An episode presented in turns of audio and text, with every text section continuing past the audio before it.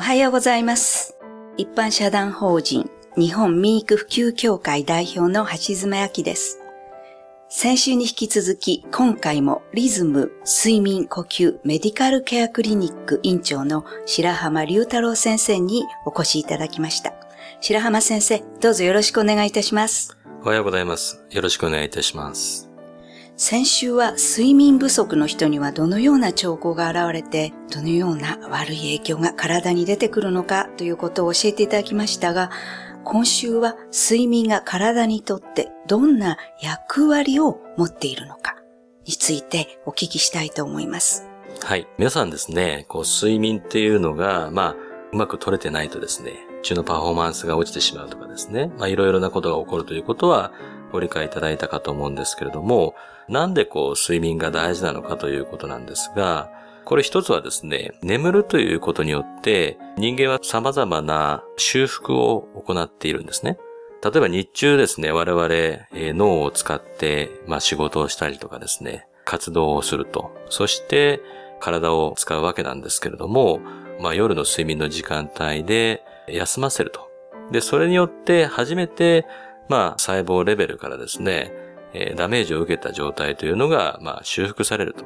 まあ、睡眠不足になってしまうことによって、例えばですね、風邪をひきやすくなると。まあ、これはですね、皆さん、こう、実感されてるかもしれません。えー体にこう、細菌、ウイルスと外敵が入ってきたときに、人間の体というのはそれに対してですね、当然反応をするわけです。はい。免疫力というものがあるんですけれども、これはサッカーで言うと、ゴールキーパーの前のディフェンス役になります。はい。向こうからですね、敵が攻めてきた時に、いかにそのゴールを決められないようにするかと。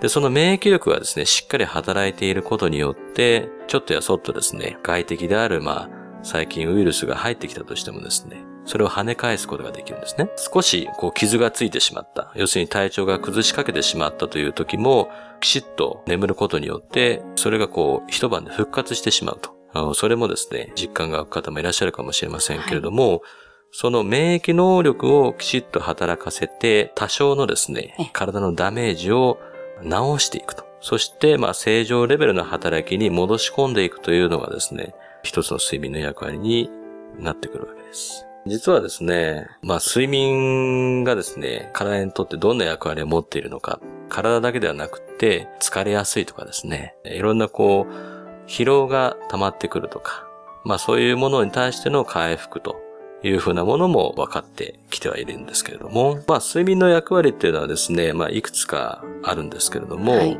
まあ今ちょっとお話をしてました、その免疫をまあ高めていくということがまあ一つの役割になると思います。で、まあそれ以外ですけれども、例えばですね、脳をきちっと休めていくと。我々の脳というのはスーパーコンピューターのようなもんでですね、一日こうしっかり働くとですね、非常にこう疲れるわけですね。オーバーヒートしちゃいそうオになるーバーヒートしちゃいます。ね。うん。はいだから例えばパソコンもね、はいあの連続でこう使ってるとだんだん熱くなってくると思うんですけれども、それをですね、きっちりこうスイッチをオフにして、うんで、極力働かない状態に持っていってですね、次の日にまたスーパーコンピューター働かなければいけないですから、はいまあその準備をしていくっていうのもやっぱり睡眠の役割になってくるわけですね。脳を休めるっていうそうですね役割ですね。はい。で、あとはですね、記憶をきちっと定着させると。はい。これも、まあ、日中その我々はですね、雑多なこう、様々なこう、情報が入ってくるわけです。で、その中で、まあ、意識してですね、こう、それを記憶に留めたいと思っても、はい。こうなかなか、まあ、きちっとこう、残していくことができないよと。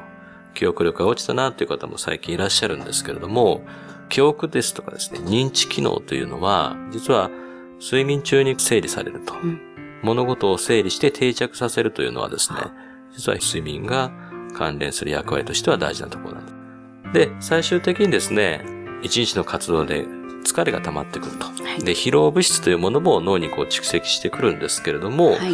まあそれもきちっとこう処理をして、はい。あの、取り除いていくと。いうこともですね、睡眠の役割として言えますので、まあ我々がこう日中ですね、体を使ったりとか、脳を使って活動をしていったときに、必然的にですね、はい。我々のまあ、体、脳に対して与えられたダメージをですね、えーある程度修復をして、はい。老廃物を処理をして、必要な記憶を、まあ、固定をするということがですね、えー、睡眠において行われているというふうに考えていただければと思いますね。そうですね。やっぱり脳にもちゃんと老廃物が溜まっているので、はいそれをきちんと清掃しなければいけない。はい。とそれを睡眠役割の一つであるということですね。そうですね。はい、ありがとうございます。では、この続きのお話は、ぜひ来週、またよろしくお願いいたします。先生、本日はありがとうございました。